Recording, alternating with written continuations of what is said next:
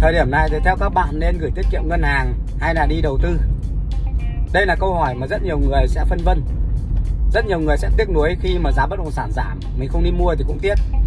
Nhưng có nhiều người thì cũng sẽ sợ hãi là à thôi bây giờ mình gửi tiết kiệm, ví dụ 10 tỷ mà mình gửi tiết kiệm là cũng được khoảng tầm 800 triệu đến 900 triệu một năm rồi.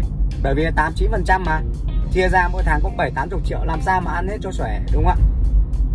Tuy nhiên nếu mà cái phương án tối ưu nhất thì các bạn có thể tham khảo như này. Đầu tiên các bạn vẫn cứ gửi tiết kiệm. Nhưng trong cái thời gian các bạn gửi tiết kiệm, Các bạn phải lên kế hoạch đi tìm kiếm những cái bất động sản cho mình. Để làm sao? Biết đâu lãi suất nó, thời gian tới cuối năm nay nó giảm. Thì có phải là các bạn là phải rút ra không? Lúc đấy mà các bạn rút ra thì giá đất nó đã lên rồi. Thì các bạn phải phải chuẩn bị ngay cho chúng mình. Đấy, là gì? Là kế hoạch trước, là tìm dạng trước. Còn lại cái tiền lúc đấy thì mình cho đi gửi tiết kiệm đi. Thì nó sẽ hiệu quả cho các bạn.